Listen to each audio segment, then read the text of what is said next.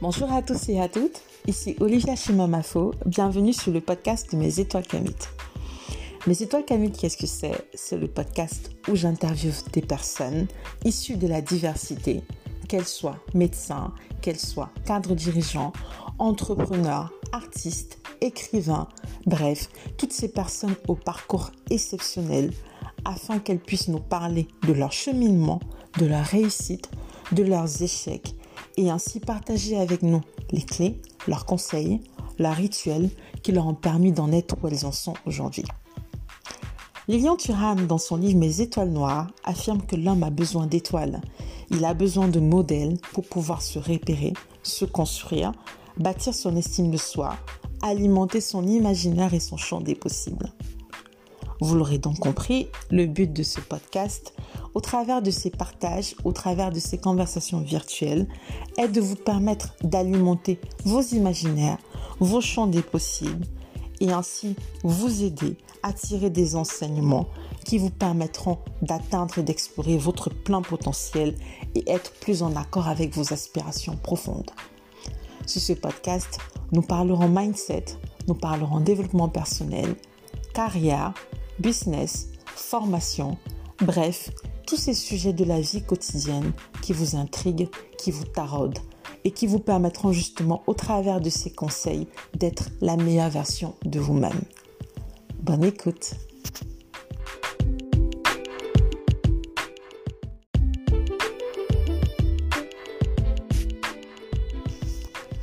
Alors, notre invité du jour est un de mes coups de cœur des réseaux sociaux, le docteur Paul Vinoliamoko. Je l'ai découvert via des amis à moi, Linda et Stéphanie, et j'ai tout de suite été frappée par sa générosité, sa volonté de partager et de vulgariser ses connaissances via son compte Instagram et sa chaîne YouTube, le Mac Santé. Ceci bien évidemment dans le but de nous aider à prendre soin de notre santé, qu'elle soit aussi bien intime que l'ensemble du corps. Je l'ai donc invité à venir partager avec nous sur son parcours, son enfance, d'où est-ce qu'elle vient, son quotidien et d'où est-ce que cette passion d'éduquer et d'édifier les gens vient. En somme, qu'elle vient nous inspirer.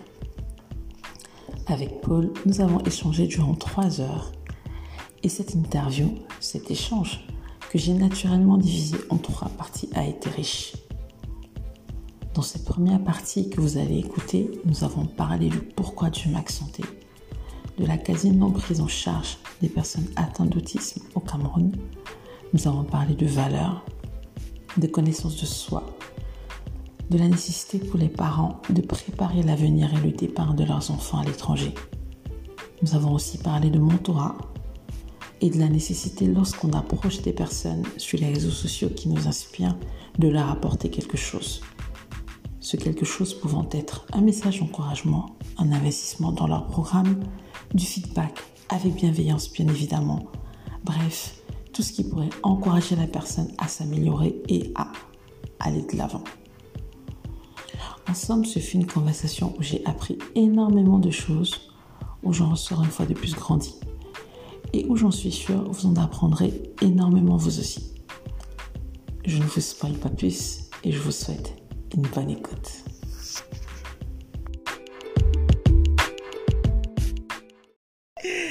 Alors, bonjour Paul. Bonjour Olivia. Comment tu vas? Très bien, et toi? Ça va très bien, merci. Donc, je suis déjà heureuse de te voir en, physique. Hein. C'est la première fois qu'on se voit finalement. Le plaisir est le mien. et vraiment, je voulais commencer cette interview déjà en te disant merci. Parce que c'est pas un acquis en fait d'avoir ton temps tu donnes quand même de ton temps et de ta personne pour cet entretien-là. Donc, je vais déjà commencer par te dire merci. Merci d'accepter de, de venir finalement au micro de, de Mes Étoiles Camille pour partager sur toi, mm-hmm. ta vie. Parce que de, ce que j'ai compris, tu, tu le fais pas assez souvent, donc du coup, c'est. j'ai l'exclusivité en fait, finalement. c'est même la première fois pour te dire. donc voilà, vraiment, je voulais commencer déjà par, par te dire merci pour cela. Mm-hmm. Et. Euh, durant cette prochaine heure ou cette, cette, heure et demie finalement, on va, on va deep down finally dans ta vie quelque part et mhm. qu'est-ce qui te motive et mhm. l'idée c'est vraiment d'en tirer des, des leçons mhm. pour nos auditeurs en fait. Ça marche. Ok. Donc je vais déjà commencer par, euh, par te demander d'où est-ce que tu viens? Parle-nous de d'où est-ce que tu viens, de ton enfance, ta famille. Docteur Paul, finalement, qu'on voit sur le Max Santé, qui est-elle? Who am I? C'est ça. Alors, bah, déjà, c'est moi qui te remercie de m'avoir sollicité parce que, enfin, comme je t'ai dit, c'est une première. Mm. Euh, et c'est un réel honneur de participer à un projet aussi euh, humainement valorisant, comme je le dis, que le tien. Donc, merci. Alors, qui suis-je? Who am I? Ben, Docteur Paul. Euh, Paul pour les, pour les intimes. Paul Vinolia. vi- Voilà. Mais qui suis-je finalement? Je suis une femme passionnée. Mhm. Je suis une femme passionnée, passionnée d'écriture, passionnée de transmission. Euh, j'aime, j'aime la vie, j'aime rigoler, euh, j'aime, euh, j'aime prendre soin des gens. J'aime la lecture, j'aime l'écriture, j'aime, euh, j'aime le partage, j'aime passer de bons moments avec, euh, avec les gens. Et je suis une femme qui aime passer du temps avec elle-même. Ok.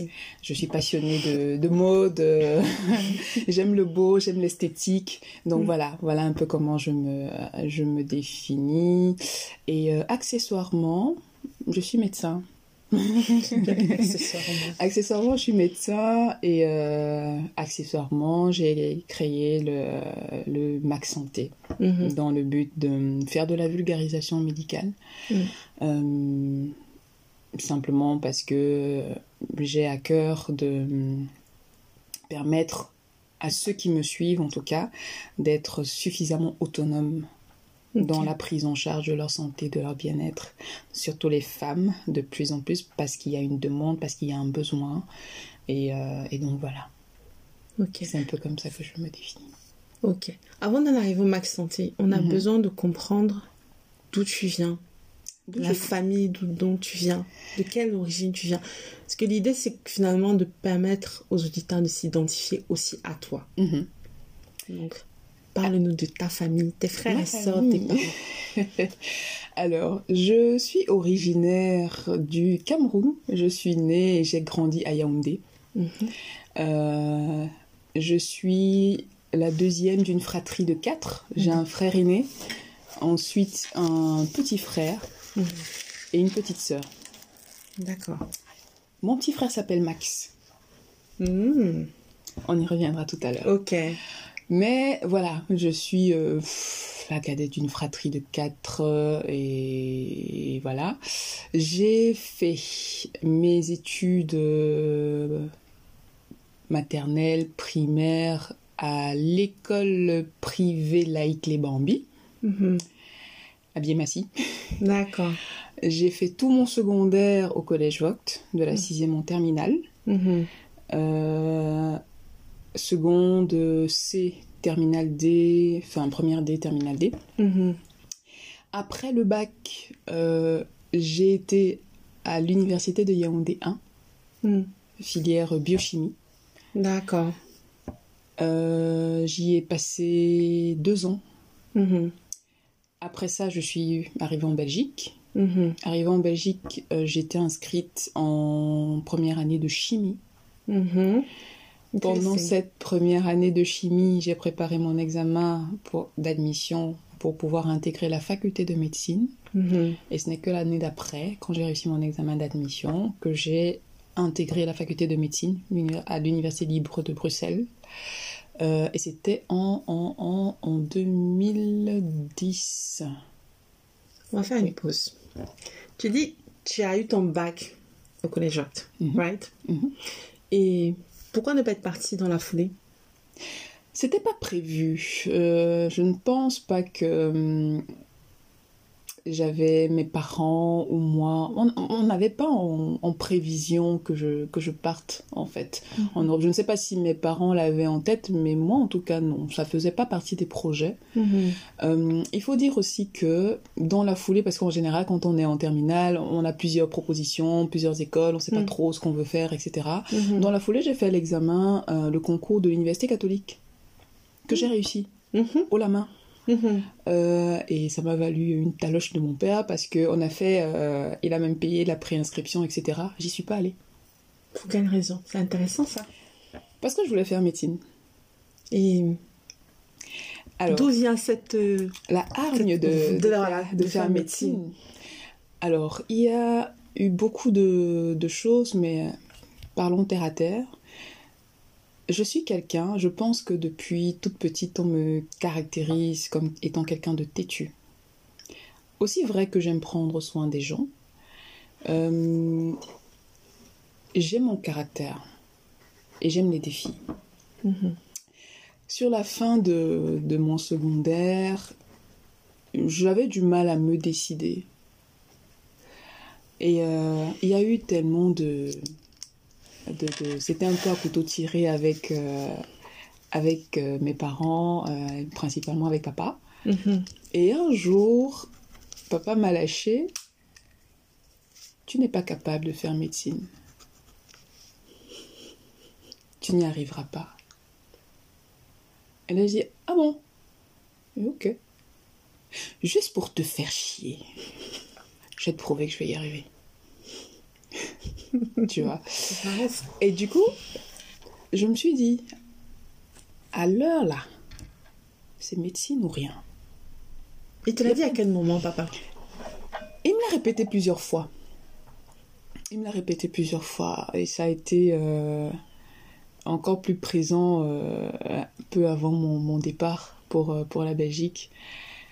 Euh, surtout que dans mon évolution au Cameroun, je lui donnais un peu raison parce que finalement j'avais laissé l'université catholique pour aller à l'université de Yaoundé 1 quand on sait que quand tu vas à l'université de- des universités d'État au Cameroun, t'as Oui. pas forcément des débouchés. Je crois qu'il y avait cette déception là de se dire que j'ai laissé une école de formation prestigieuse où je pouvais vraiment faire mes preuves euh, et me démarquer euh, pour aller dans une bête université d'État parce que voilà, je, je tenais un défi, je tenais un pari euh, ou je sais pas quoi. Donc voilà, euh, et moi j'étais en faculté euh, des sciences à Ngwekele et je faisais les concours d'entrée en fait de médecine et je les ratais les uns après les autres. j'ai fait le CUS, j'ai raté. J'ai fait les montagnes, j'ai raté. L'année d'après, j'ai fait le Faut que tu précises, c'est quoi les montagnes? L'université euh, des montagnes, faculté de médecine à c'est où encore? À À Baganté. Mhm. voilà. Donc j'ai fait ça, j'ai raté deux années d'affilée, j'ai raté hein. Donc voilà. Donc quelque part, euh, je lui donnais un peu raison parce que j'arrivais, j'arrivais pas à intégrer les facultés de médecine. Mhm. Certainement parce que je n'avais pas le niveau, ou alors parce que je n'étais pas suffisamment préparée, ou alors j'étais préparée mais mal. Tu vois, il y a plusieurs choses qui ont fait en sorte que voilà, je, je n'intègre pas les facultés de, de médecine euh, euh, au Cameroun. Mhm. Et euh, finalement, quand je suis arrivée en Belgique, c'était vraiment un concours de circonstances. C'est-à-dire que papa, il travaillait, il faisait déjà une sorte d'import-export. Il était vraiment entre le Cameroun et la Belgique. Mhm. Et euh, en gros, lui et maman, ils en avaient marre de me voir. euh, bah, ils savaient pas trop ce que j'allais faire de ma vie en fait. Il n'y avait pas de débouché. Et euh, un moment, quand j'ai raté première fois les concours euh, d'entrée en faculté de médecine deuxième année, j'ai raté. euh, je me suis dit, ok, je termine avec biochimie, je prends ma licence et après je vais retenter. Mais je pense que maman euh, a dû pousser un tout petit peu et papa, j'en ai marre de l'avoir là. et donc, vu qu'il venait en Belgique, il a dit, ok, ben, on va essayer de lui trouver un truc, une inscription, et puis elle va aller se débrouiller, quoi. C'était ça, c'est ça qu'il a dit. Et puis, au moment où je partais, euh, pff, la tendance a encore, euh, je, je sais pas, je pense qu'il a pris peur parce qu'il se disait, mais finalement, tu vas faire quoi? Je sais pas, peut-être qu'il se disait que je n'avais pas de plan dans ma tête. Mhm. Moi, j'avais pas prévu de partir. Mais à Mm. partir du moment où il a mis le sujet du départ sur la table, je me suis dit, c'est médecine ou rien? Mhm. je, je, je vois pas. Et si on me dit, et si jamais la médecine ne marche pas? Je dis, à ce moment-là, je verrai. Je vais refaire peut-être biochimie, je vais peut-être faire un truc, euh, voilà, je verrai bien. Mais Mm. moi, je n'arrivais pas dans ma tête à voir autre chose que ça. Parce qu'il fallait que je tienne mon pari. je devais tenir mon pari. tu vois? Et pff, voilà, et tout le temps, il me, il me rabâchait ça parce que, enfin, je ratais, Oui. euh, n'était pas capable de faire médecine. Une anecdote, même une fois, euh, il, comme je t'ai dit, je suis quelqu'un d'introverti et même si je, mets l'ambiance et etc. au milieu, au milieu des gens, j'ai des moments où j'aime bien me retrouver dans mon coin. Et à la maison, c'était pareil. dire que pendant que tout le monde est au salon en train de regarder la télé, etc. Ben moi, je vais me retirer dans ma chambre, passer du temps toute seule, lire un livre euh, toujours dans mon coin. Et un jour, il, il, longe le couloir, il va me passer la chambre des filles, c'était tout au fond. il va, il ouvre la porte, il me dit, toi, toi qui aimes rester dans ton coin là, la médecine, c'est être au service des gens. Hein. Quand tu restes dans ton coin, tu crois, toi là, tu crois que tu peux être médecin? Il a rigolé, il est parti. J'ai dit, il a dit, ok, watch me. Mais j'ai une question. Et quand, quand il disait ça, maman, qu'est-ce qu'elle disait à côté? Maman ne disait pas grand-chose en fait. La seule chose que maman me disait après, dans mes échanges avec elle, c'est qui veut peu. Hmm, donc elle te, elle, te fortifiait par rapport qui à veut ça. Peu. En fait. Tu veux, tu peux. Tout dépend de toi. Tu travailles. Tu étudies, tu bosses. Si tu es fatigué, tu as sommet, tu prends. Elle me disait quoi? Même quand j'étais euh, en Belgique, elle dit que tu es fatigué, tu prends un CV, tu mouilles, tu masses le front, tu étudies. Magnifique. Coucou maman. Mais voilà, en gros, c'est ce qu'elle me disait. Qui veut peu? Mm. Tout dépend de toi. Mais il a. Est-ce qu'à un moment donné, il a expliqué ou justifié le pourquoi il a. Il te disait de. Finalement, de pas faire médecine en fait. Il ne t'encourageait pas dans cette voie-là. Il ne m'encourageait pas, mais ce qui est euh, étonnant, Mm. c'est que finalement, quand je suis venue et que j'ai intégré la faculté de médecine, il m'a soutenue financièrement. Oui. Donc, il ne m'a jamais dit oui, je suis fière parce que tu as, euh, tu as terminé tes études de médecine ou quoi, et pff, je n'attends pas qu'il me le dise. C'est- c'est- voilà. Ça m'apportera pas grand-chose en fait. Mais euh, pff, je pense qu'à sa manière, peut-être qu'il a eu des, des, des, des, des regrets de se dire que voilà, j'aurais peut-être dû l'encourager plus ou finalement je n'en sais rien je ne sais pas je sais pas quel est son ressenti par rapport à ça on n'en a jamais parlé euh, nos papas africains ce sont pas les papas les plus Expressifs. les plus expressifs mais euh, mais voilà quoi et puis finalement j'ai envie de dire que j'ai j'ai dépassé ça aussi et euh, Mm. contrairement à la à la petite Paul que j'étais avec son esprit revanchard, revendicateur, euh, qui aimait euh, défier son père, bah, à l'heure actuelle, euh, on va dire que c'est plutôt une personne euh, qui a appris ses leçons, du moins, et qui continue d'apprendre d'ailleurs, et qui, qui choisit ses combats. Et qui- quand même appris Ça m'a appris en des fait. choses, et puis surtout qui n'a qui, qui n'a plus rien à prouver à papa. Mm.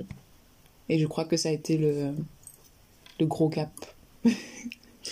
Et euh, comment ça se passait dans le entre tes frères et sœurs avec toi? Quelles étaient quelles sont ou quelles étaient vos relations? Parce qu'elles ont peut-être évolué, hein, mais tu as dit en l'occurrence que le Max Santé, ça vient de, j'ai Max. compris comme ça, de Max, Mhm. donc le nom de ton petit frère. Mhm.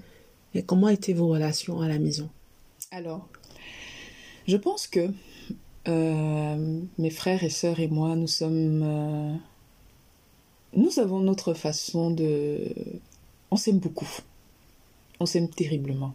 C'est-à-dire que, euh, comme j'aime souvent dire, mon grand frère, par exemple, the first man of my life, pour te dire à quel point, c'est- voilà, on, on s'aime vraiment beaucoup. Euh, ma petite sœur, euh, Marthe, Maggie, euh, Mhm. que tu, dont tu as entendu parler, Oui. on s'aime beaucoup. Et euh, je pense que quelque part, on a eu... on a développé cette, cette affinité-là, peut-être pour nous préserver aussi de quelque chose, parce que quand on était enfant, on, on était dans un cadre un, peu, un peu dur. Papa était très dur, très dur. Quand je dis très dur, il faut comprendre très dur. Donc on avait ce truc où euh, peut-être c'était lié au fait qu'on on ne voulait pas, on ne voulait pas continuer. C'était une manière de nous préserver. De vous protéger, oui. Et, et je pense qu'en grandissant, Mm. on a davantage développé ça. Mm. Développé euh, cette bienveillance entre nous. euh, difficilement, tu nous verras nous dire des gros mots, ou euh, même en blaguant. Genre, euh, tu vois, comme on dit souvent entre, entre potes, disent, ah, mon fou, bouge, machin. Entre nous, ça. mm, mm. Non, on n'a pas des trucs comme ça. nous, c'est toujours très... Voilà, mais après, ça ne veut pas dire que quand il n'y a pas un truc, quand quelque chose ne va pas, on ne se dit pas des, vérités. Hein. Mhm. Quand il faut se dire des vérités, on se dit des vérités. On se parle entre quatre yeux, on se regarde, on se dit ce qui ne va pas. Mhm. Mais c'est toujours avec beaucoup d'amour. Donc, euh, c'est ce rapport-là qu'on a. Et Max, en fait, qui est mon petit frère, euh, Max est atteint d'autisme. D'accord. Il n'est pas euh, physiquement handicapé, Mhm. mais intellectuellement limité. Du coup, il a un langage monosyllabique, en fait. Développe un peu plus. Par exemple, langage monosyllabique, c'est euh, ta, ta, ta, ba, ba, ba. Il dit pas forcément papa, maman. euh, il n'a pas un langage approximatif qu'on pourrait décoder. Mhm. C'est vraiment comme un, un enfant qui pr- prononce ses premières syllabes, bêtement, Mhm. tu vois. Et euh, pendant, euh, pendant longtemps, on, on a attribué, on s'est dit que oui, peut-être que c'était un truc occulte, etc. Et puis après, c'est vraiment avec les années qu'on s'est dit que c'est l'autisme, en fait, tu vois. Et souvent, c'est ce qui se passe en Afrique. C'est ça, quand il y a un souci, souvent on a tendance à attribuer le moindre malheur à une, une science occulte. Oui. Alors qu'en fait, c'est juste de la désinformation, on ne sait pas exactement ce que c'est, voilà, et donc il, il faut qu'on colle une étiquette Mhm. à, à ce qui s'est passé. Mm. Et euh, c'est ça en fait qui m'a quelque part poussé à mettre le Max Santé sur pied, parce que ça me permettait de donner de l'information, pardon, et une information correcte, afin d'éviter que les gens, en croyant faire bien, fassent pire que mieux, Mhm. en fait. Mhm. Donc sensibiliser un maximum. Quand je prends l'exemple de, de une, une de mes vidéos qui est actuellement la plus regardée, c'est celle sur l'usage du citron pour la toilette intime. c'est incroyable, mais j'ai croisé plein de femmes qui font ça. On m'a même conseillé de faire ça à l'époque. Et elles sont persuadées que c'est bien. Alors qu'en fait, ça n'est pas. Ça n'est pas du tout. L'intention n'est pas mauvaise. hein. Mhm. Le but, c'est vraiment, elle veut se prendre en charge, elle va être bien, elle va être fraîche du bas, comme on dit. Mhm. Mais en fait, euh, tu te plombes la santé, chérie. Mhm. tu vois? Juste par ignorance. Mhm. Et tu vois, ce sont des choses comme ça qu'on répète, qu'on répète, qu'on répète. Et on n'a pas la bonne information, on n'a pas le réflexe d'aller demander à la bonne La personne. bonne personne. On va demander au voisin. Le, le voisin devient le docteur. On va, à l'heure actuelle, on va taper sur Google, docteur Google, en, en oubliant Mm. que bah, ce sont des êtres humains comme vous et moi qui Mm. mettent des informations. Tu vois, en soi, je ne suis qu'un être humain, même si oui, de ma profession, etc., je peux me tromper. hein. Je peux aussi me tromper, je peux faire des erreurs. Mais voilà, en gros, c'est pour éviter ça en référence à ce que moi j'ai vécu par rapport à mon petit frère aussi. Ok. Donc voilà. Mais à partir de quel moment est-ce que euh, vous avez identifié que c'était de l'autisme et est-ce que vous avez bénéficié de soins de prise en charge sur le sujet ou de- d'aide de- du corps médical sur le sujet? Ben non. Pas du tout. Non. Quand Max était petit, maman Mm. a fait le tour des, des hôpitaux, des neurochirurgiens. Après, je pense que maman aussi avait son côté... euh, Et encore aujourd'hui, hein, elle, vit dans, dans l'espoir d'une rémission de Max. Et ça se comprend. Quelle mère Ne, voudrait pas que son fils soit autonome? Mm. Qui? Parce que Max a aujourd'hui, aujourd'hui Max a quoi? Il, a, il va aller sur ses, sur ses 28 ans. C'est un homme, c'est un Mm. adulte. Elle voudrait le voir autonome, aussi autonome que mon grand frère Sorel, aussi autonome que ma petite sœur. Elle voudrait qu'il soit bien. Jusqu'à jusqu'à son dernier souffle. Elle- Elle va espérer quelque chose. Mais moi, de mon recul, de mon point de vue, entre guillemets, scientifique, je sais que c'est quelque chose qui n'est pas forcément possible. Alors il faut trouver des alternatives. Mais où est-ce que tu vas trouver des alternatives dans des sociétés où rien n'est prévu, même pour l'individu lambda normal sans handicap? Il y a peut-être des choses qui sont prévues, mais qui ne sont peut-être pas apportées. Quand maman faisait euh, le tour, à un moment, on avait même envisagé de le mettre dans une institution. Elle l'avait même mis dans une institution euh, pour des enfants euh, intellectuellement limités. Mhm. Mais Max est entré là, il est sorti de là avec plein de kilos en moins. Pourquoi? Parce qu'il y avait des familles qui venaient laisser également leurs enfants, Mhm. mais qui ne venaient pas forcément subvenir à leurs besoins, qui ne donnaient pas financièrement, qui ne soutenaient pas financièrement. Mhm. Les enfants étaient livrés à eux-mêmes et le peu, par exemple, de choses que maman donnait pour Max, par exemple sac de riz, etc., bah, ça aidait à nourrir les autres. Les autres. En soi, c'est pas mauvais, Mhm. mais c'est pour te dire un peu à quel point c'est pas euh, c'est pas chose facile de trouver des points de chute Oui. pour euh, pour des enfants dans cette situation-là, surtout dans le contexte africain et camerounais en particulier. Oui. Donc c'est pas faute d'avoir d'avoir cherché. Il a essayé là-bas. Il y avait un autre centre, une sorte de centre de jour où il allait. Je crois c'est Sésame Serra, de nom, de mémoire.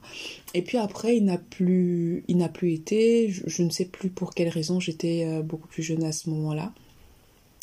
Euh, mais des choses qui vont tenir sur la durée et qui vont leur apprendre à être autonomes, ça demande de l'investissement, tant au niveau de l'infrastructure qu'au niveau euh, ben, familial, pécuniaire, etc., Mhm. qui font que ça ne suit pas toujours dans le contexte, dans notre contexte en fait. Et donc finalement, ben, Max c'est l'enfant, c'est le bébé de la maison. Mhm. Il est à la maison, euh, il est avec, euh, il est avec maman, elle s'occupe de lui tant qu'elle peut, et puis voilà, on essaye d'avoir quelqu'un à la maison qui peut tenir quand, quand, il faut que, quand il faut que maman se déplace ou des choses comme ça.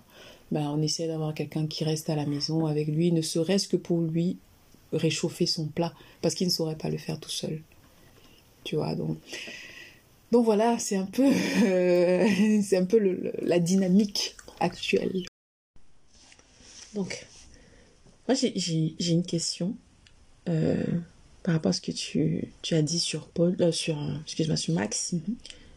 C'est de savoir finalement euh, quel est ou quel était, déjà toi particulièrement, je vais pas te traiter pour tes frères parce qu'ils sont pas dans la pièce, hein, votre relation avec, quelle est ta relation du coup avec Max et comment tu as vécu le départ pour lui et euh, qu'est-ce qui... Il y a beaucoup de questions.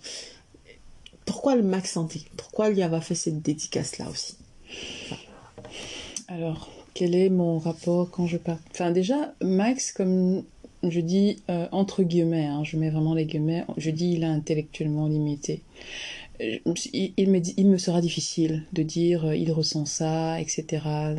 Voilà, il a ressenti ça par rapport à mon départ. Mais comme je t'ai dit, avec mes frères, il y, a, y a beaucoup d'amour.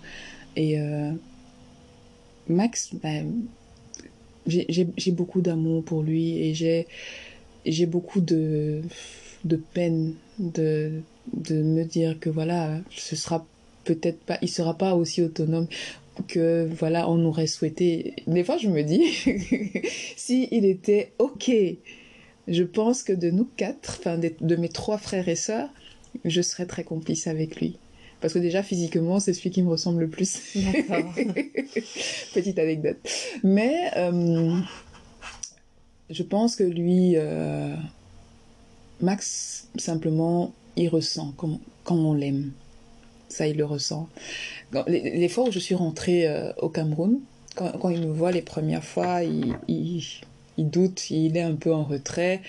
Et Je pense qu'il est en retrait parce que souvent, quand les gens le voient, les- ceux qui ne le connaissent pas, et ils voient quelqu'un qui euh, semble différent Mhm. euh, d'eux, ils, ils ont un, un moment de, de recul et peut-être qu'ils sentent que les gens ne, ne, ne, ne, ne l'acceptent pas, ne, ne, ne l'acceptent pas forcément. Mais euh, moi, quand j'arrive, mais c'est mon bébé, quoi. c'est mon bébé, c'est mon Maxounet, c'est euh, voilà. Et il sent qu'on l'aime, et ben, quand il sait que quand il sait que tu l'aimes, il te le rend. Mm. Il te le rend, euh, ses bisous, ses câlins. euh, quand il va vouloir quelque chose, euh, il va te solliciter toi. Quand tu vas manger un truc qu'il aime bien, il aime bien, il adore les arachides. On va manger les arachides à côté de lui. Quand tu vas manger les arachides, le chocolat et tout, il va venir piocher. euh, et- et- il est gourmand. hein. Donc, il va venir piocher. C'est c'est pas. Je, je pense que c'est un signe, en tout cas. Un- pour moi, en tout cas, c'est un signe. C'est un signe que qu'il ressent ton amour et que et qu'il te le rend et qu'il et qu'il le partage en fait. Mhm. Euh, et du coup, Pourquoi est-ce que j'ai souhaité faire cet honneur-là à Max? Parce que je, je voulais qu'il garde, que son nom soit gravé quelque part, en fait. C'est un moment euh, quand euh, j'ai j'ai re, reciblé le, le Max Santé euh, pour parler vraiment de, de l'intimité au féminin et tout. Mm. À un moment, je me suis dit, est-ce que je change le nom? Et puis finalement, je me suis dit non. Parce que c'est pas. Je veux, je, j'ai mis ce nom-là parce que je voulais lui rendre hommage et je veux que son nom reste gravé quelque part. Je veux pas qu'il parte dans l'oubli. Ça non, je veux pas. S'il peut pas avoir d'enfants, s'il peut pas construire une famille, s'il peut pas faire les choses par lui-même, je vais le faire pour lui. C'est ça en fait. Ok. Non. C'est euh, c'est ce qui me motive en fait et euh, c'est ça en fait l'essence du, euh, du Max Santé. Quand, quand on s'est vu tout à l'heure, tu me demandais mon why, mon pourquoi et euh, je disais encore, euh, c'est quand, c'est hier ou avant-hier un moment que si ce n'est que pour moi, moi, manger, vivre, j'ai pas besoin de faire ce que je fais. Je, je vais le matin, je taffe, je rentre chez moi, pff, j'ai pas besoin de ça. Mais quand je me lève le matin et que je me demande, mais si maman n'est pas là, qu'est-ce qui va se passer? Je me dis, ok, il faut que je fasse quelque chose, c'est pas possible. Donc voilà, il faut que j'arrive à trouver une solution. Je sais pas encore quoi, je sais pas comment, mais j'espère que j'aurai su- suffisamment de temps, euh, de force et que j'aurai la santé suffisante pour, euh, pour trouver une solution. Donc voilà. Ok. On va revenir en 2010. En 2010 que tu arrives en Belgique, right? J'arrive en 2009 2009, ok. Mhm. Tu fais une première année de chimie. de chimie, oui. C'est un choix? Non, Développe. alors, comme je t'ai dit, euh, papa voulait juste que je, Tu pars de la maison. que je, voilà, que, que j'aille me- débrouiller en fait. Il dit, Ouais. il faut faire quelque chose, il faut que tu fasses quelque chose de ta vie. En gros, c'est ça. Euh, et avec un, un de ses amis à l'époque, ils m'ont trouvé une inscription Mhm. bêtement dans une haute école, même pas à l'université, dans une haute école, filière chimie, vu que je faisais biochimie, bon, je pense qu'ils ont estimé que c'était cohérent. Donc voilà. Donc l'idée, c'était que j'arrive et que je me ferai mon chemin. Que je vois avec les écoles, euh, que je fasse mes démarches, euh, que j'aille m'inscrire, que je. Voilà. En Mhm. gros, c'était ça. Donc c'était pas, c'était pas mon choix personnel. J'ai pas choisi d'arriver et de faire chimie, mais bon, voilà quoi. il fallait bien. Ouais, il fallait le faire. Mhm. C'est tout. Et du coup, euh, cette année-là, tu as le. Comment tu fais pour à un moment donné te dire, ok, je fais l'introspection, c'est Mhm. pas la chimie que je veux faire, c'est la médecine que je veux faire. Faire des recherches en fait, parce que finalement, tu sais, des fois, on est tout jeune, on arrive ici, on Mhm. est pris dans le tourbillon de la vie, donc on Oui. avance, on avance, on avance, on avance. À quel moment tu te dis, ok, dans tout ça, je dois me poser et essayer de me réorienter par rapport à ce que. le battement de mon cœur finalement? D'accord. Alors, la chance déjà que j'ai eue, c'est que quand moi je suis arrivée en Belgique, j'étais dans un cadre familial. C'est-à-dire, je suis pas arrivée euh, comme ça et puis on me jette dans ma chambre d'étudiant. Non, je suis arrivée. euh, L'ami de papa à l'époque, papa Christian d'ailleurs, euh, qui a fait des démarches avec sa fille, Milly, qui, qui est comme une grande sœur aussi. Euh, et à l'époque, il vivait là, il y avait sa fille, il y avait euh, sa nièce, dont Milly et Christelle de mémoire, oui. Je suis arrivée et ils m'ont accueillie. Je vivais chez eux. Mhm. Donc j'étais dans une maison, il y avait papa, maman et les enfants. Mhm. En fait, c'était pas très différent de, de, de mon point de départ, en Oui. fait, tu vois.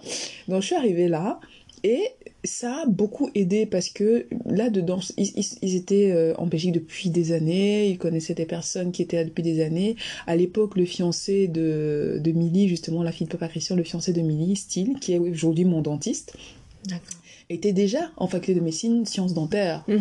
Et donc, moi, j'arrive dans un cadre où j'ai déjà des personnes qui savent et je pose, je dis, voilà, moi, je veux faire médecine. Mhm. Euh, et j'ai des, j'ai des grands frères, ce sont devenus, ils sont devenus mes grands frères, Mhm. qui m'ont dit, ok, Style était à la faculté de médecine.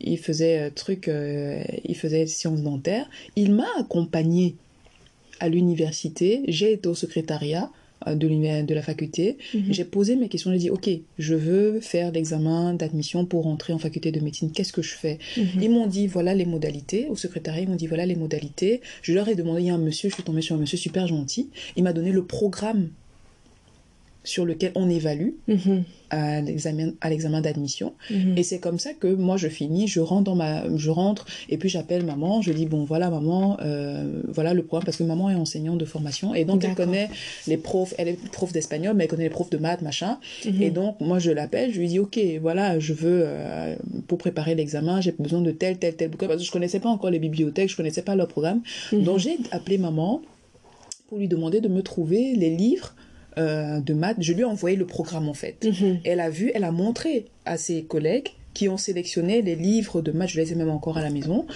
et elle les a passés à papa parce que papa voyageait régulièrement et papa m'a remis les bouquins. Mhm. C'est sur base de ça que cette année-là, bah, je n'allais quasiment pas en cours de chimie, mais je me concentrais pour préparer mon, examen et je l'ai préparé vraiment en mode autodidacte, quoi. Mhm. J'étais là, je faisais, j'avais le livre, c'était des livres assez très bien faits d'ailleurs, avec des exercices à faire, je les faisais, je refaisais, etc. Et c'est comme ça que j'ai préparé mon examen. Euh, L'examen, il y avait maths, euh, il y avait quoi? Il y avait anglais, il y avait français, il y avait l'option français renforcé ou euh, maths renforcé. Moi, j'ai préféré maths renforcé parce que français renforcé, bon, voilà. Allez Il y avait quoi encore Je crois qu'il y avait chimie. Non, il n'y avait pas la physique. Je sais plus exactement ce qu'il y avait. Il y avait plein de trucs là. Et, et donc voilà, en gros, c'est comme ça que j'ai fait ça. Et en parallèle, vraiment, j'étais, moi, j'étais encadrée. Tu vois, quand je suis arrivée. Oui. Et, et c'est vraiment la chance que j'ai eue. Euh, mon premier jour d'école, quand il fallait même découvrir euh, euh, mon, la haute école où j'étais inscrite en chimie, Mhm. c'est un, un très bon ami à moi, un grand frère aussi, Daniel, Mhm. qui m'a accompagnée. C'était Mhm. dans une autre ville, il fallait prendre le train de Bruxelles pour aller à Liège, à mon Mhm. école. Ben, c'est Daniel qui m'a accompagné pour me montrer. Il m'a dit Tu prends le train comme ça, tu prends le métro comme ça, tu fais. Franchement, moi je suis arrivée, certains n'ont pas cette chance-là, mais moi j'ai eu la chance d'être vraiment encadrée. Mhm. Donc je n'ai pas souffert d'un euh, d'un déphasage. Et quand bien même j'étais à la maison, on mangeait africain. On mangeait africain. Et du coup, quel conseil tu donnerais à un jeune qui n'a pas forcément cette, ce cadre familial, ce cadre familial ou bien euh, proche en fait, qui pourrait l'aider justement à se dire ok, Alors, moi, je, je ne lui donnerai pas à lui un conseil, Mm. en fait. Euh, parce que je, je, je suis mal placée Mm. pour dire euh, voilà ce qu'il faut faire quand tu arrives. Moi, j'ai pas, je suis pas arrivée dans un cadre où j'étais livrée à moi-même, donc ce serait pas honnête de Mm. donner, de se poser en donneuse de leçons. Par contre, ce que moi je dirais, ça serait, ce serait plutôt à l'intention des, des parents qui envoient les enfants à l'étranger. C'est pas évident parce que financièrement parlant, oui, j'ai eu la chance que financièrement mes parents su- pouvaient suivre Oui. et ils ont suivi pendant des années. Euh, je pense que ça se prépare un voyage. Ça se prépare pas à la dernière minute.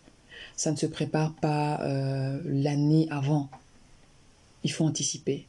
Donc moi, ce que je dirais, et surtout à la jeune génération maintenant, parce que Mhm. mes parents, voilà, à la jeune génération, vous avez des enfants, anticipez leur avenir.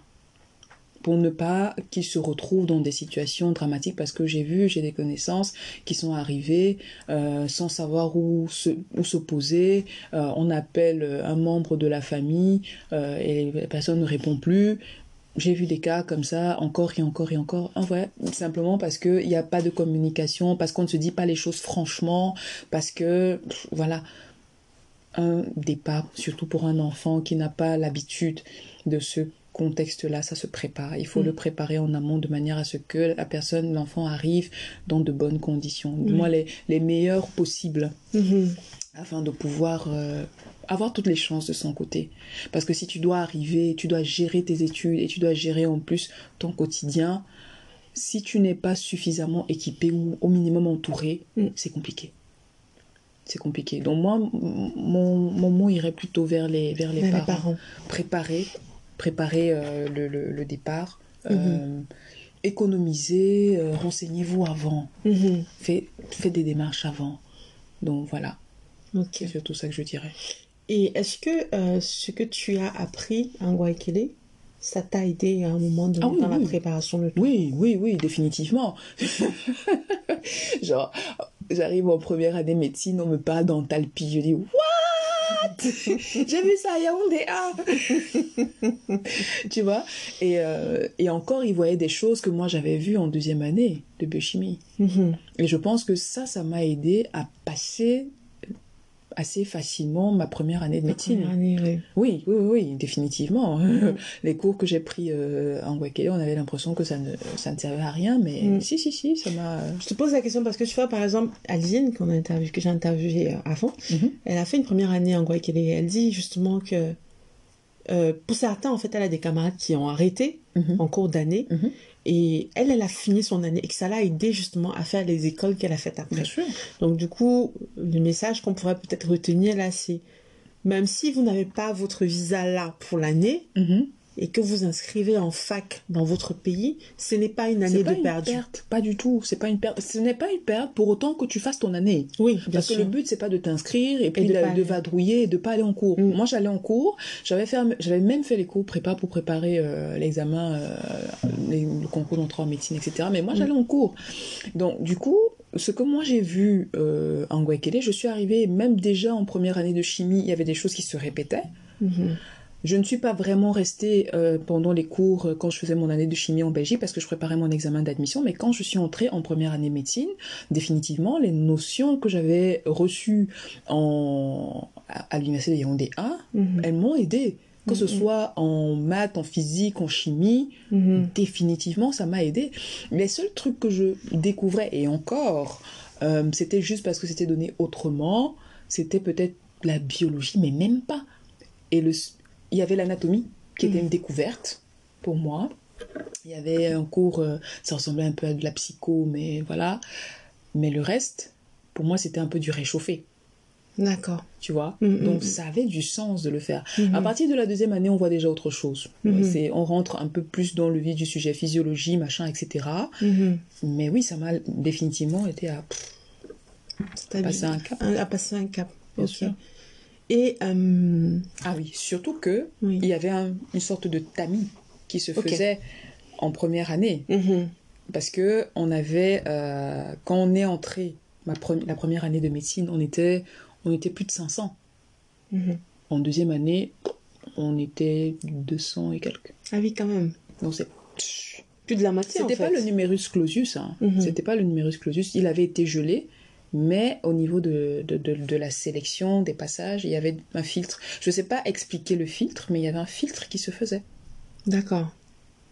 tu Ok. vois? Et après, quand on est passé de la deuxième année à la troisième année, il y avait encore un filtre qui se faisait. On était 100 quelque chose. Mhm. Donc ça se. Et après, à la quatrième année, c'était beaucoup plus constant. C'était les mêmes gens, les mêmes têtes. euh, Ok. Donc voilà. Et euh, tu as eu à faire des stages durant ton parcours? Bien sûr. Comment ça s'est passé? Alors. Comment tu les as trouvés?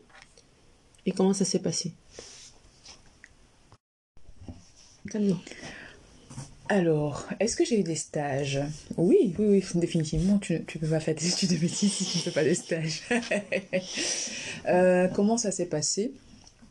Mais je pense que euh, chaque stage était, était différent en fonction de, de- des personnes sur qui on tombait, euh, des encadreurs, euh, etc. Mais, euh, comment dire? Est-ce que pour moi c'était difficile? Ça dépend. ça dépend. Ça dépend. Il y avait des stages qui étaient assez chauds, les stages en, chirurgie, parce que c'était assez prenant. Je me souviens que un moment, euh, quand je faisais ma grande clinique de chirurgie, j'ai été complètement dégoûtée de la chirurgie parce que c'était des heures où j'étais debout et je faisais systématiquement des malaises. Et là, j'ai compris que la chirurgie, c'était pas pour moi, c'était pas pour moi. Donc, j'a- j'arrivais pas à tenir. Et puis, il y avait des stages qui étaient beaucoup plus intéressants, mes stages en gériatrie qui étaient intéressants. Euh, le tout premier stage que j'ai fait, c'était un stage infirmier. Mhm. À la base, c'était un stage euh, d'observation. Et euh, quand je suis arrivée en stage, bah, je voulais faire ce que les infirmières faisaient. Elles disaient juste venir et regarder ce qu'elles font. euh, je peux très bien regarder ça à la télé aussi. enfin, voilà. Mais c'était voir euh, et touché du doigt. Donc finalement, un stage où j'étais censée observer, ben, je me suis retrouvée à apprendre à faire les lits des patients. Je me suis retrouvée en train d'apprendre à faire une toilette à un patient, à faire une prise de sang aussi. Mhm. Euh, je me suis retrouvée à voir comment s'organise la distribution des médicaments, euh, voir comment euh, voilà on organise dans des périodes, je pense, il faisait un tout petit peu chaud. Donc quand il commence à faire chaud, comment est-ce que ça se passe pour hydrater les patients? euh, petit, faire des soins, des pansements. Mhm. Mais après, c'était pas très exhaustif, hein. c'était un stage de deux semaines, mhm. mais un stage de deux semaines où je me suis euh, investie, où j'ai fait les toilettes, où je posais des questions, où je demandais euh, comment ça se passait pour les soins. Je suis mhm. sortie de ce stage avec une très bonne note. Et je pense que la note que j'ai eue, c'était simplement parce que j'étais curieuse de voir comment est-ce que les infirmières prenaient soin des mm. patients en fait. Mm. Euh, donc, si, y a, moi à retenir en fait, même si le stage il est court, euh, quel que soit le domaine, investissez-vous, posez des questions. Le truc à retenir surtout c'est, on vous dit stage d'observation, n'allez pas observer. Mm. Mettez les mains dans le fouillis, allez-y. Montrez de quoi vous êtes capable, intéressez-vous à la chose. Même si au départ euh, c'est chiant, ben, intéresse-toi quand même, parce que même si après tu fais quelque chose qui te passionne, il y aura quand même des choses chiantes que tu devras faire. Mhm. Donc, intéresse-toi, donne du tien, investis-toi. Après, si euh, les personnes qui t'encadrent ne sont pas forcément reconnaissantes, valorisantes, je peux comprendre que c'est frustrant, mais toi-même, ça t'apprend quelque chose. Donc, il faut garder cette ouverture d'esprit-là. Donc, stage d'observation, cours, fuck off. Fais mets les mains dedans, salis-toi. c'est pas très grave. tu vas laver la blouse après. voilà. Ça, c'était pour ton premier stage Ça, c'était pour le premier stage. Et c'est toi qui l'as trouvé ou euh, comment ça s'est passé pour... Euh, Alors, dans ma fac, la chance aussi qu'on avait, c'est que par rapport à certains stages hospitaliers, on attribuait. D'accord, ok. Les stages. On attribuait les stages et puis après, il fallait un peu... Euh, comment dire ça c'était pour les stages plus tard mais on attribuait un peu en fonction des préférences. Donc, tu devais mettre une liste de préférences et ce qui est mhm. disponible, on t'affectait à un endroit. Mhm. Ça, c'était pour les stages hospitaliers. Les stages en médecine générale euh, que j'ai fait plus tard, enfin, ça, il fallait que nous, on les trouve, en fait. Mhm. Euh, mon premier stage de médecine générale, j'ai dû le trouver par moi-même. Alléluia. Et euh, les stages d'après, on avait une liste de maîtres de stage créer parce qu'il faut être maître de stage. Donc ça veut dire qu'ils ont suivi la formation voilà pour être maître de stage. Mhm. donc il faut aller chez un maître de stage agréé donc euh, les autres stages on avait une liste et on pouvait choisir dans la liste en fonction des préférences et ce qui était disponible ben on attribuait. D'accord. Donc c'est un peu comme ça que ça se passait. Et le stage que tu as dû trouver Comment ça s'est... Parce que je sais que c'est une problématique pour les étudiants, tu vois. Mhm. Pour avoir une coloc, euh, elle se reconnaîtra, qui est étudiante en médecine. Mhm c'était pas toujours très très easy pour elle. Comment tu t'y es prise pour le trouver? Alors comment je m'y suis prise? Je vais te dire très honnêtement, je pense que Dieu a mis sur ma tête une providence. Il a mis un truc sur ma tête parce que encore une fois, je suis quelqu'un, j'aime pas quand un truc commence à me prendre trop la tête. Bah, je, ça j'aime pas ça. J'aime pas trop réfléchir pour les trucs, ça m'énerve. Et donc, comme papa God connaît que je suis un genre, il a une façon de me faciliter la tâche. voilà. Alors, je vivais dans ma commune, Anderlecht. Mhm. Et donc, je me suis dit, je vais prendre, je vais regarder les, médecins généralistes sur Internet. Hein. Mhm. Je vais regarder les médecins généralistes autour de moi. Si je trouve pas, à ce moment-là, je vais étendre mon champ de, trucs. Et puis j'ai commencé à appeler. J'ai appelé. Pap, pap, pap, pap. J'appelle, oui, j'aimerais. J'ai pas envoyé les mails. Hein. j'appelle. je prends mon téléphone, j'appelle. Je pense que c'est au troisième appel je crois les deux premiers m'ont dit non, mais le troisième, et euh, c'est un monsieur qui encore aujourd'hui fait, c'est un de mes mentors, docteur Masson, qui, il m'a dit oui, spontanément. Il m'a dit ah ok, un homme extrêmement gentil, mhm. extrêmement gentil. Et euh, je l'ai appelé, euh, je lui ai dit voilà, je me présente, voilà, et je cherche un stage de médecine générale. je suis en quatrième année de médecine, cherchant, on a besoin de faire des stages de médecine générale, est-ce que vous seriez d'accord de me prendre en stage pour trois semaines? Mhm. Il me dit euh, oui. Il venait de terminer avec euh, une précédente euh, stagiaire. Je pense de mémoire de ce qu'il m'avait raconté, ça s'était pas forcément bien passé, donc je pense qu'il n'était pas forcément motivé à prendre quelqu'un. Mhm. Mais voilà, il m'a dit oui, euh, je pense que ça devrait peut-être pouvoir se faire. Ben, je vais réfléchir et puis je vous rappelle. Je suis restée, je ne savais pas, j'étais pas sûre qu'il me rappellerait.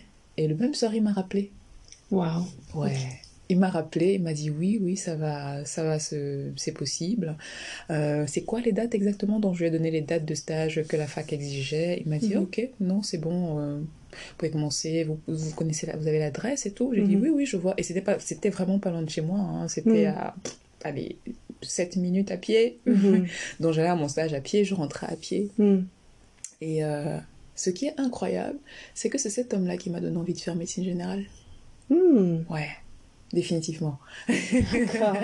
C'est lui la qui m'a question donné, suivante. il m'a donné envie de faire médecine générale parce que dans euh, sa manière de, de travailler, déjà, c'était, euh, il a arrêté, euh, ça fait pas très longtemps, ça fait une semaine. Mhm.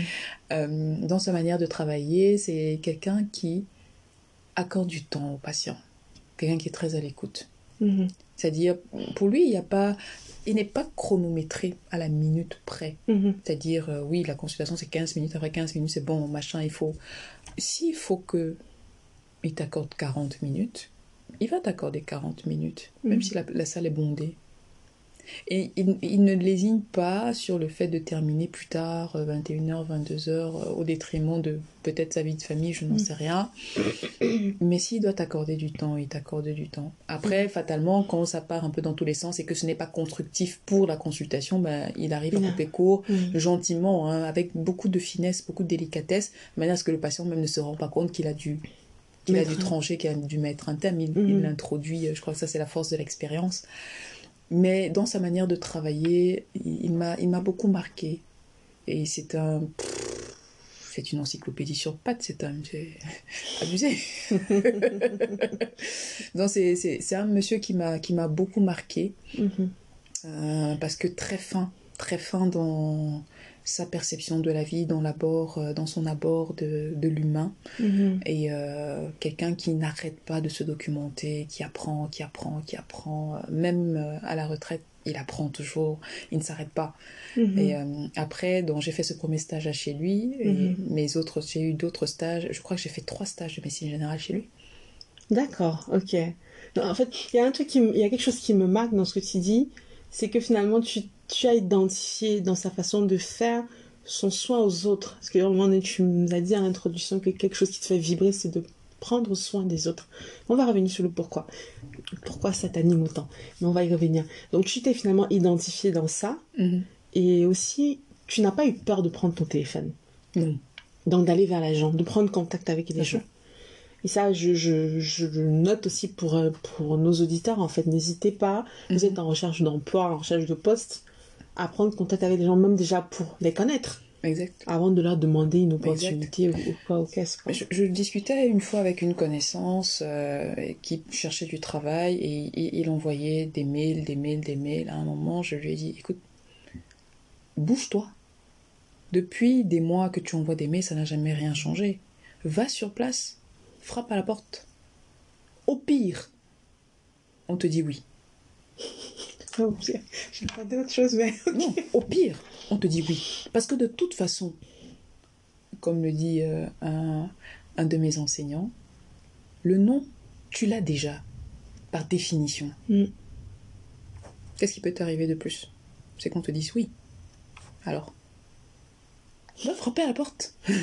Prends ton téléphone, appelle. Montre ta détermination, montre ta volonté. Mhm. Va chercher. Mm. Et quand je me définis, euh, en général, je, je me définis comme quelqu'un, je, je ne suis pas quelqu'un, on dit attentiste. Je m'assois et puis j'attends que ça tombe sur ma tête. La chance n'existe pas. Il n'y a que des opportunités qui se présentent, que tu choisis de saisir ou pas, ou alors des opportunités que tu provoques. Mhm. Les trucs de chance, oh j'ai la chance, machin. Bullshit.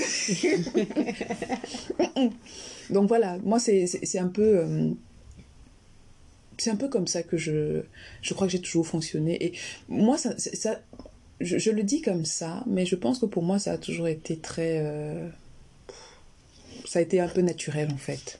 Je ne me suis jamais vraiment posé la question de savoir. Euh, est-ce que c'est bien Est-ce que c'est vrai qu'en grandissant, on a des expériences parfois euh, étranges, un peu difficiles, et on peut se dire que bon, on va être un peu plus sur la réserve. Mais je pense que naturellement, déjà petite, ma mère me disait que j'étais têtue déjà petite.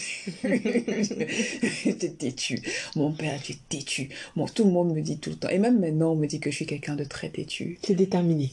Voilà. Donc, euh, pour moi, je ne me pose pas 15 000 questions. Quand je veux quelque chose, je vais chercher. Passage à l'action. Voilà.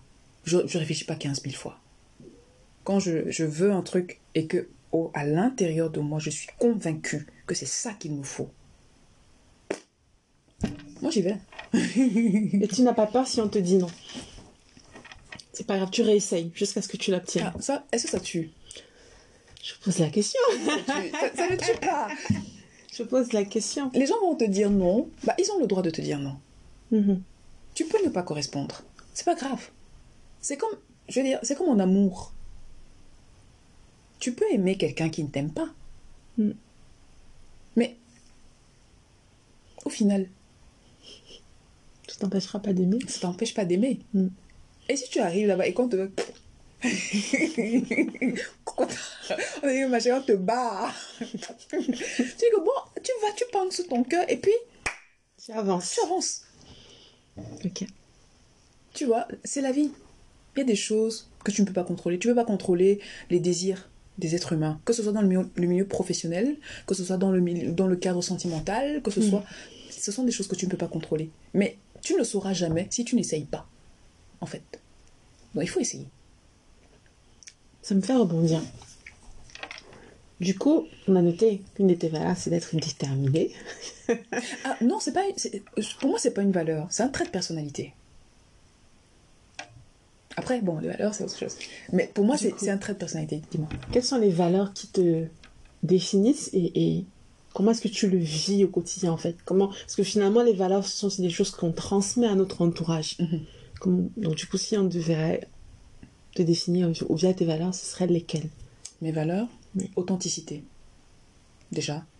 Euh, ça sert à rien de, de faire le paraître. Ça sert à rien d'être. euh, Tu es plus en paix quand tu es authentique, quand tu es toi. Il n'y a, rien de- il y a rien de plus magique que ça. Tu, tu- tu es, tu es unique dans ta différence. Mhm. Donc, viens avec les armes que tu as, sois tel que tu es. Donc, authenticité, liberté. Je suis un électron libre. J'aime pas les trucs euh, confinés, machin. Je, j'ai besoin. rentrer dans les cases. Voilà, j'ai besoin de m'exprimer. J'ai besoin Mm. de, j'ai besoin de déployer mes ailes. La liberté, définitivement. Le partage. Le partage. J'ai, ça fait partie de mon essence. Je veux dire, euh, la- et je, je, c'est pour ça que j'ai pas dit la transmission parce que pour moi la transmission ça, ça rentre dans le partage.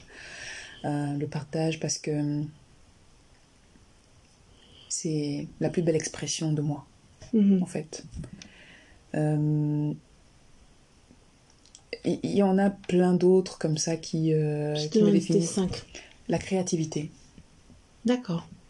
La créativité. Comment, comment tu le utilises au quotidien? Parce que du coup, quand même, les médecins, si... vous avez des protocoles quand même à suivre. Donc du coup, comment tu l'exprimes Comment tu. Il n'y a pas que la médecine dans la vie, déjà. Très bien. déjà. Mais comment je l'exprime? Je peux l'exprimer simplement par ma manière de d'aborder certaines choses, que ce soit avec mes patients, que ce soit sur le Max Santé, que ce soit dans ma vie personnelle, euh, dans ma manière de, de créer du contenu, Mhm. euh, que ce soit même dans ma manière de me vêtir, par exemple, euh, dans, dans ce que je fais, dans ce que je touche, j'ai- besoin de- de- d'innover. Tu vois, et, et ce sont des choses, je, je ne les calcule même pas en fait, finalement. Ce sont des trucs, vu que je suis quelqu'un qui fait beaucoup d'introspection, j'ai mon côté introverti, ce sont des choses qui vont, qui, qui vont me venir comme ça en tête. Et il, faut que je les matérialise parce que ça me parle. Mhm. C'est ça ma créativité. Donc je, voilà. Euh, L'amour. Ah, c'est marrant. L'amour. Je suis, je suis une amoureuse de l'amour. Je suis une romantique. Je suis une, je suis fleur bleue. Je suis, voilà. Je suis, euh, oui, l'amour. L'amour, l'amour, euh, l'amour de mes proches, l'amour de. des fois, je, je suis, comment dire, j'ai un côté. Parfois, c'est difficile parce qu'il faut arriver à trouver la balance. Il faut arriver à trouver la balance parce que je suis quelqu'un quand j'aime, j'aime d'un cœur. Je ne sais pas aimer à moitié. Je suis entière. Je sais pas, je, je sais pas faire ça. Et du coup, parfois ça peut même être euh, euh, envahissant pour les proches. Et donc j'essaye, j'apprends tous les jours à ne pas à ne pas envahir de trop, parce que quand je quand j'aime, je voilà, je, je veux que la personne soit bien. Mm.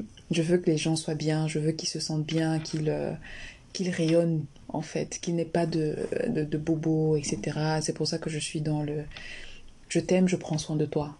Ah, Tu donc vois. finalement, ça fait le lien avec le fait Oui. donc, de prendre soin des gens. Oui, je t'aime, je prends soin de toi, je t'aime, je veille sur toi, Mhm. tu vois. Pas le, on n'y pas de souvent, je trouve que parfois on a une définition biaisée de l'amour.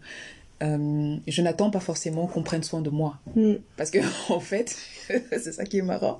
Souvent, quand je- on me demande, oui, qu'est-ce que je peux faire et tout, machin, je dis rien. Donc, je n'attends pas forcément que l'autre fasse quelque chose. Si la personne fait, tant mieux, c'est bien. Mais je, je n'attends pas forcément. Je, ne le calcule même pas. Mm, mm. Mais naturellement, je veux que l'autre soit bien, en fait. Je pose la question parce que finalement, ça permet aussi de, quelque part, de cerner ton expérience et ça, tout concorde en fait avec la personne. Que ce soit les valeurs, que ce soit le pourquoi, Mhm. ça concorde avec ce qu'on fait finalement. Et je pense que c'est quand même important de se poser à un moment donné et de dire, mais qu'est-ce qui me définit en fait? Mhm, Tout à fait. Et euh, est-ce qu'à un moment donné, tu as eu à te dire, ok, j'ai cette valeur-là, typiquement l'authenticité. Les gens qui sont authentiques, ça ne les aide pas toujours. Est-ce que ça t'a desservi à un moment donné? Et si oui, comment tu as rebondi? Ou sinon, Alors, je ne pense pas que cette valeur m'ait déjà desservie. ça peut, ça peut être autre chose. Hein, je... Non, non, que- quelle que soit la valeur, Mhm. je ne pense pas qu'elle m'ait desservi. Je pense juste que à un moment de ma vie, Mm. euh, mon immaturité a fait que je me serve mal de certains outils pour exprimer cette valeur. Il faut vraiment faire la différence entre les deux. Mhm. Tu peux avoir une valeur, mais la manière dont tu l'exprimes, les outils dont tu te sers, ne te mettent pas forcément en lumière. Quand je disais au début euh, que voilà, j'ai grandi, j'ai appris de mes erreurs, Mhm. euh, je veux dire, j'ai mon tempérament, je suis déterminée, et parfois dans ma détermination, je pouvais être très très trash. C'est-à-dire, je dis des choses, je ne mets pas forcément les gants. Que maintenant, le temps, l'âge, l'expérience, les déceptions ont fait que j'apprends à mettre des gants quand je dis certaines choses. Parfois, je c'est pas toujours évident de machin. Je dois mordre sur ma chic. Mais au final, au final, c'est salvateur parce que tu te rends compte que tu dois humaniser ton discours parce que la personne en face de toi, c'est un être humain qui a des sentiments aussi. Mhm. Et que de la même manière qu'on peut te dire des choses qui vont te blesser, tu es susceptible de dire des choses qui vont choquer l'autre. Mhm. Et donc tu apprends à cadrer ton discours, tu apprends à, à faire passer le message, le bon message et de la bonne manière. Tout le monde est sensible à la forme. Mhm. Donc voilà, ce sont des choses que tu apprends. Des fois, tu, tu as besoin de te casser la gueule, une fois, deux fois, trois fois, jusqu'à ce que ça, ça rentre dans le ciboulot, mais voilà, le chemin il est là. Donc je ne pense pas que la valeur en elle-même m'ait desservi, c'est surtout juste les outils ou la manière de l'exprimer qui faisait que euh, finalement ça me desservait par immaturité ou euh, voilà, Par manque d'expérience. Ok. Donc la leçon à tirer, c'est garder vos valeurs, mais juste prenez du recul, quel que soit ce que vous vivez, pour analyser et voir comment vous auriez pu vous changer quelque chose pour mieux la vivre. Et surtout, euh, quelque chose euh, de, de- de très important selon moi, Mhm. c'est euh, la gestion des émotions. Tu peux développer un petit peu, s'il te plaît Alors, je vais pas développer très longtemps. Non. Mais pour moi, je pense que euh, la force finalement euh, de chacun réside dans la gestion des émotions. Ça veut dire que tu as un événement qui se présente à toi, qui peut te choquer, qui peut... Il faut beaucoup de force et de, de, de, de maturité pour se dire, ok, je réagis pas tout de suite, je prends sur moi, même si ça me fait mal, même si j'ai besoin d'exploser, même si voilà, histoire que Ça redescend. ça redescende un peu avant d'exprimer quelque chose. Il faut pas sy- systématiquement le faire tout le temps. Mm. Parce que parfois, les êtres humains sont ce qu'ils sont et ils ont besoin parfois d'en- d'entendre un message fort là sur le coup. Mm. Donc il faut savoir un peu avec qui est-ce que tu deals. Mais euh, dans le quotidien, euh, que ce soit avec des collègues, etc., je pense qu'arriver à gérer les émotions, c'est le plus gros challenge des êtres humains, donc apprendre à pff, ne pas réagir dans le... quand il y a encore du brouhaha. Mhm. Parce que finalement, il y a des choses qui se perdent et on perd l'essentiel du message et finalement, c'est pas constructif. Mm. Tu vois? Donc, je pense que c'est une qualité à développer Ok. que je suis encore en train de développer. Je pense qu'on est tous en, on est tous en construction. hein. On est tous en construction. Juste pour terminer sur la phase de ton, de ton, ton cycle scolaire, finalement, avant de rentrer dans la partie professionnelle, euh, si tu avais un message à passer Mhm. aux étudiants, Mhm. donc si, si tu avais un message à passer aux étudiants, enfin, parce que je sais que c'est quand même prenant les études de médecine, donc ça demande quand même certaine, une certaine régularité. Tu en parlais quand il y a quelque chose sur Instagram, tu leur dirais quoi? Que ce soit étudiant en médecine ou bien, je sais que les avocats, c'est un peu. Quel que soit le, le- finalement le cursus choisi, Mhm. tu leur dirais quoi? Mon message pour les étudiants, première chose, euh, déjà, il faut se connaître. Il faut se connaître, euh, connaître ses forces. C'est, on parle souvent de SWOT. Oui. Donc il faut connaître euh, ses forces, ses faiblesses, ses, euh, ses menaces, etc. Il faut se connaître, il faut bien se connaître. Il faut prendre... oh, Ça, malheureusement, on ne l'apprend pas. Parce que souvent, quand on est enfant, on fait taire un peu les choses qui nous plaisent. Quand, tu dis... quand j'étais petit, j'aimais beaucoup le dessin, par exemple. Et après, on dit, oui, ça nomme... Ah. Je... ça donne pas l'argent. Traduction, est-ce que ça donne de l'argent ça donne l'argent. Donc, on, on fait un peu taire ça parce que, bon, on dit que oui, il faut un cadre strictement académique. Mhm. Mais euh, je pense que c'est important parfois de laisser exprimer euh, la personnalité et l'appel des, euh, des, des, des enfants et des gens. Et ça leur permet, ça leur permet pardon, de se connaître, en fait, et de savoir de quoi ils sont capables, euh, de connaître leurs limitations, de prendre confiance en eux. Parce que quand tu te connais, tu as davantage confiance en toi. Tu peux te dire, euh, oui, euh, je, il y a ça que je, je souhaiterais faire, mais je ne peux pas. Pourquoi tu penses que tu ne peux pas faire? Tu n'as jamais essayé Qu'est-ce que t'en sais? Qu'est-ce que t'en sais? Mhm. tu vois? Donc se connaître. Et se connaître, ça passe par le fait de laisser l'autre toucher à plusieurs choses. Mhm. Comme moi, par exemple, dans mon parcours, après, quand j'ai lancé Max Santé, je suis allée, je, je rédigeais pour euh, Afi le blog. C'était l'occasion pour moi de toucher. Et au final, savoir exactement Mhm. ce sur quoi je veux m'orienter Mhm. tu Mm. vois. Donc ça c'est un premier conseil, il faut se connaître. Euh, quand on se connaît, à ce moment-là, on choisit mieux son cursus. Mhm. On choisit mieux son cursus. Parce que il vaut mieux choisir un cursus euh, parce, qu'on se, parce que c'est ce qui nous correspond pleinement. Mhm. Euh, parce que quand ça nous correspond et qu'on sait, on est confiant et qu'on sait ce sur quoi on veut déboucher et Mhm. que qu'on est, on se donne les moyens et qu'on a cette fibre-là, Mhm. on est beaucoup plus efficace, beaucoup plus... euh, Donc quand on se connaît, euh, on, fait son choix, on fait son orientation de manière plus, euh, plus optimale parce que dans le créneau dans lequel on se lance, finalement, on est plus, on est plus efficace, on a plus de chances de faire partie des meilleurs. Et c'est ça le truc. Dans ce que tu fais, il faut se hisser le plus loin possible. Parce que de manière générale, la société cherche les meilleurs. L'excellence ou rien. C'est ça.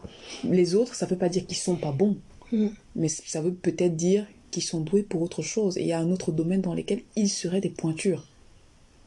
Et donc, du coup, comment tu fais? Parce que c'est une vraie question. hein. Mhm. Enfin, pour l'avoir vu cette semaine, avec d'autres personnes qui disaient, bah, elles se sont connectées finalement à elles-mêmes un peu assez tardivement. Comment tu fais pour te connaître toi? Comment je fais pour me connaître moi? Bon, déjà, euh, moi, je, je me suis pas, je ne dirais pas que je me suis connue, je me suis redécouverte. Ça fait, ça va faire 3-4 ans, je me suis redécouverte. Euh, comment je fais? Mais je touche à plein de trucs. Je suis quelqu'un de, je suis quelqu'un de curieux, en fait. Euh, curieux, euh, en mode chill, hein, cool.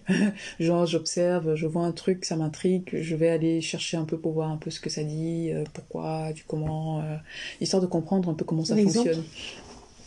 Bon, ça peut être n'importe quoi. On parle. J'ai jamais été vraiment. à la base, j'ai jamais vraiment été rythmé par la politique. Mhm. Ça jamais, ça m'a jamais intéressé de loin, etc. Mais depuis, par exemple, six mois, ça, ça m'intrigue un peu. Je, quand ça, ça commence, j'aime pas quand un truc m'intrigue, j'aime pas ça. J'aime pas les mots de tête, j'aime pas ça. Donc du coup, quand ça commence à m'intriguer et que je vois un truc, par exemple, sur YouTube, euh, où je vois euh, quelqu'un qui a posté une vidéo et que je, je, je, je comprends pas, j'aime pas quand je ne comprends pas quelque chose. Donc du coup, je vais chercher tu vois. Je, je vais, et c'est comme ça que ça élargit. Et après, quand j'élargis, je dis, ah ouais, mais c'est super intéressant. Et puis, je me retrouve en train de lire, des, en train de, d'écouter de, des, vidéos à, à orientation politique, des choses comme ça. Et, et c'est comme ça, en fait, que finalement, je découvre que, finalement, humainement, la politique, c'est quelque chose de très enrichissant. Quand tu regardes comment euh, les, les, protagonistes discutent, tu regardes un peu leur communication, ne serait-ce parce que je m'intéresse aussi un peu à la communication, tu te rends compte qu'il y a pas mal de tard dans leur façon de communiquer certaines choses et que s'ils disaient certaines choses d'une certaine façon, bon, ils auraient peut-être plus de soutien de la personne en face, mais bon, voilà. Mm. tu vois, donc bêtement, c'est ça. Tu vois. Donc, la curiosité, en fait. Il faut être curieux. Poser la question aussi aux personnes euh, qui nous entourent, mais à d'autres personnes qui, euh, qui te connaissent peut-être moins. Parce que les personnes qui te connaissent moins, qui ne sont pas forcément tes proches, peuvent être un peu plus objectives. Ça veut dire que euh, tu as peut-être quelque chose que tu dégages, il y a peut-être quelque chose que tu fais de, manière assez facile, de manière assez aisée, qui pour quelqu'un qui te connaît pas très bien, ça va être très flagrant, il va dire oui, tu as ça comme talent, tu as, tu as ce don-là. Quelqu'un qui te connaît va dire ouais, c'est un hobby quoi. D'accord, ok il y a ce que les gens qui t'entourent voient, mhm. ils savent, mais parce que tu fais partie de leur cercle, parce que tu, tu rentres dans leur intimité, ils ne vont pas forcément le mettre en avant. Parce que, euh, que voilà, que quelqu'un d'autre qui ne te connaît pas bien, pour lui c'est plus criard, c'est plus évident de, de, de ce trait-là, et euh, il te dira, bon, voilà, il y a ça. Ok. Euh, pour me connaître également, euh, je suis quelqu'un, comme j'ai dit, d'introverti, dont j'écoute beaucoup mes ressentis, mon intuition aussi. Quand je parle d'intuition, euh, c'est par rapport, euh, par exemple, aux personnes que je, aux personnes que je côtoie et que aux personnes, par exemple, que je sollicite pour être des partenaires ou des mentors par exemple. Ah, tu as sollicité déjà des gens pour être tes mentors Ok, intéressant. Parce que ce sont des personnes qui, euh, qui m'ont inspiré de loin. Et le mentorat à distance, là, moi, je, n'adhère pas beaucoup. je n'adhère pas beaucoup parce que je pense que, et ça se voit même, par exemple, pour notre échange ici, mm. le truc à distance, c'est pas trop mon truc. Mm. Je trouve qu'il y a plus de richesse quand il y a une certaine proximité. Et on, on, découvre mieux la personne, la personne qu'on a en face de soi. Mm-hmm. Et euh, j'ai des, des mentors, je suis allée à leur rencontre euh, et pas qu'un seul, hein, pas, pas, pas deux. je, je, vais chercher, mm, mm. tu vois, je demande, je, je contacte. S'il faut me déplacer, je me déplace. Mais je vais à la rencontre de mes mentors. J'y mets du mien, tu vois. Et mm. je et, et, ce sont des euh, tous, ce sont des, des, des, des ils m'impressionnent à chaque fois. c'est hallucinant. C'est des gens de qui j'apprends énormément. Donc, énormément. Je vais juste une... Ça veut dire que quand même, tu as identifié à un moment donné que les mentors, tu en avais besoin. Oui. Et, et tu, as, tu, as, tu as regardé ce qu'ils faisaient, tu les as contactés, tu n'as pas attendu qu'ils viennent à toi. je les ai contactés en leur disant Est-ce que vous voulez bien être mes sources d'inspiration? J'ai bien compris. Vous... Alors, je ne dis pas forcément est-ce que vous voulez bien être parce que ils sont déjà des ce sont déjà des sources d'inspiration Mm. tu vois. Je ne vais pas forcément euh, l'appeler directement parce que ben pour avoir euh, les numéros de téléphone c'est pas toujours évident. Mais je trouve un moyen de me rapprocher de la personne. C'est vos événements qu'ils organisent. je vais aux événements par exemple. Je vais euh, voilà j'achète un produit. Je fais un retour. Tu vois? Sors du lot fais-toi remarquer en gros c'est ça fais-toi remarquer Tout ce que tu disais tout à l'heure, n'hésite pas à aller Mais oui, frapper à va la chercher. porte. Va chercher. va chercher et quand euh, je dis va chercher c'est pas juste va prendre va donner quelque chose Oui. Sème. va donner quelque chose Mhm. quelque chose qui pour toi peut sembler euh, ridicule, mais qui peut marquer, donne ce que tu sais faire, donne ce que tu as de mieux sur le moment présent. Si tu peux donner plus, donne plus. Ne compte pas, donne. Tu vois, c'est- un peu ça ma, ma logique. Et donc oui, euh, dans mon inspiration, voilà, ce sont des personnes qui à la base m'inspiraient déjà, parce que même si ce sont des choses qui sont pas claires dans, dans l'esprit au départ, le simple fait que, pour moi, quelqu'un d'intuitif, quelqu'un parle, j'écoute ce que la personne me dit et mon cœur fait un bond. Et je, et je n'arrête pas, c'est-à-dire je suis captivée par le message de la personne. Ça veut dire qu'il y a un truc à creuser là-dedans. Wow. T'es pas obligé de tout savoir dès le départ. Mm. Mais pour moi, c'est un signe. Mhm. Quelqu'un qui parle et moi ça ne me fait pas vibrer, je vais écouter une, deux fois et puis je passe autre autre chose. chose. Tu vois? Mm. Et il n'y en a pas beaucoup qui me font vibrer de toute façon. Mais à partir du moment où je sens et que voilà, mon esprit, mon intuition me dit vas-y, Mhm. une fois, deux fois, vas-y, ben, je prends mes pieds, j'y vais. Et j'ai jamais été déçue. C'est intéressant parce que tu dis, euh, les personnes, en fait, tu te fies pas à l'apparence, tu te fies à ce qu'elles disent. Donc, c'est important pour les gens de bien garder en tête que ne vous fiez pas à ce que les gens montrent sur les réseaux sociaux. Fiez-vous à ce que les personnes vous donnent euh, en termes de message, en termes d'éducation, finalement. Bien sûr. d'une part, et d'autre part, comme tu l'as si bien dit, on a beaucoup tendance à, du coup, approcher les gens en disant je veux ci, je veux ça, je veux ci, sans donner. Et j'ai une amie qui dit souvent, avant d'approcher les gens, semer dans ce qu'ils font, donner aussi. Mhm. Donc vraiment, garder ça aussi à l'esprit, c'est des êtres humains en face, quoi. Ils attendent aussi, qu'on, avant qu'on vienne leur demander, leur prendre, qu'on leur donne aussi. Et, et je pense que souvent les gens se méprennent Mhm. parce qu'ils se disent que donner quelque chose c'est forcément matériel. C'est pas forcément matériel. Déjà, donner de son temps à quelqu'un, c'est déjà. Ça, vaut énormément. Ça dit, tu prends de ton temps, à moins que tu n'aies rien à foutre, en fait. Mais si tu es quelqu'un qui a tes activités, etc., et que tu dégages du temps pour la personne, pas du temps où tu vas pour prendre, non. Simplement parce que dans l'échange, tu peux apporter, même de manière insidieuse, quelque chose à la personne. Ça peut être de Rien que ça. l'encouragement, ça Oui. peut être... euh, Rien que ça. Ça peut être un avis. On- Il y a toujours plus dans deux têtes que dans une. Même si la personne est mentor, même si on est en admiration devant la personne, Mhm. voilà, ça peut être ça. Même si tu te dis, pff, tu veux donner un truc matériel, c'est pas, t'es pas obligé de donner un truc euh, ultra, euh, Ultra cher. ultra cher. C'est l'intention qui compte C'est l'intention, parce que dans l'intention, ça veut dire que j'ai pensé à toi. J'apprends, ça dit, tu apprends à, à- à être en contact avec la personne, tu observes la personne et tu orientes un peu le choix de tes cadeaux par rapport à ce que tu sais de la personne que le monde entier ne sait pas forcément. Mhm. Tu vois, c'est Mhm. ça, c'est ça en fait la différence. Je dis n'importe qui peut venir et offrir, euh, je sais pas moi, un truc de, de, de, de luxe comme tout le monde le fait. Mhm. Mais quel est le truc que la personne... Parce que tu es à son contact, tu observes. Mhm. quelle, quelle est la chose que la personne aime, que la personne apprécie, que le monde entier ne sait pas, mais que toi tu sais? Capitalise dessus. Ça, ça marque l'esprit. En fait. De mon point de vue. Wow. Ok. Interesting. Interesting. Donc, tu as dit vraiment se connaître. Pas hésiter à aller vers les gens. Mhm. Alors, mais pour aller vers les gens, il faut les connaître. Oui. Leur faire du feedback, leur donner quelque chose avant de leur demander quelque chose. Suivre son intuition. Suivre son intuition.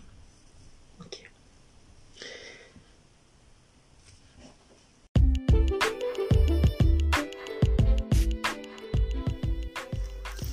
Voilà, voilà les amis, c'est la fin de cet épisode. Si ce podcast vous a plu, alors le meilleur moyen de me le dire ou de me faire vos feedbacks, et ce qui m'aidera bien évidemment à le faire connaître plus, c'est simplement de laisser un avis 5 étoiles ou un commentaire sur l'application iTunes ou Spotify. Et également le partager, partager, partager massivement autour de vous. Ça m'encourage beaucoup à l'améliorer, à vous proposer de plus en plus de contenus similaires et ainsi qu'à le rendre plus visible sur les différentes plateformes d'écoute. Alors n'hésitez pas. Si vous voulez me poser des questions, si vous voulez me suggérer un invité ou suivre mes aventures, eh bien, je suis présente sur Instagram, at Olivia Mes sur LinkedIn également, at Mes Étoiles également, et également par email à l'adresse mesétoilescamite@gmail.com. Voilà, voilà. Merci beaucoup. Je vous souhaite de passer une agréable semaine et prenez soin de vous.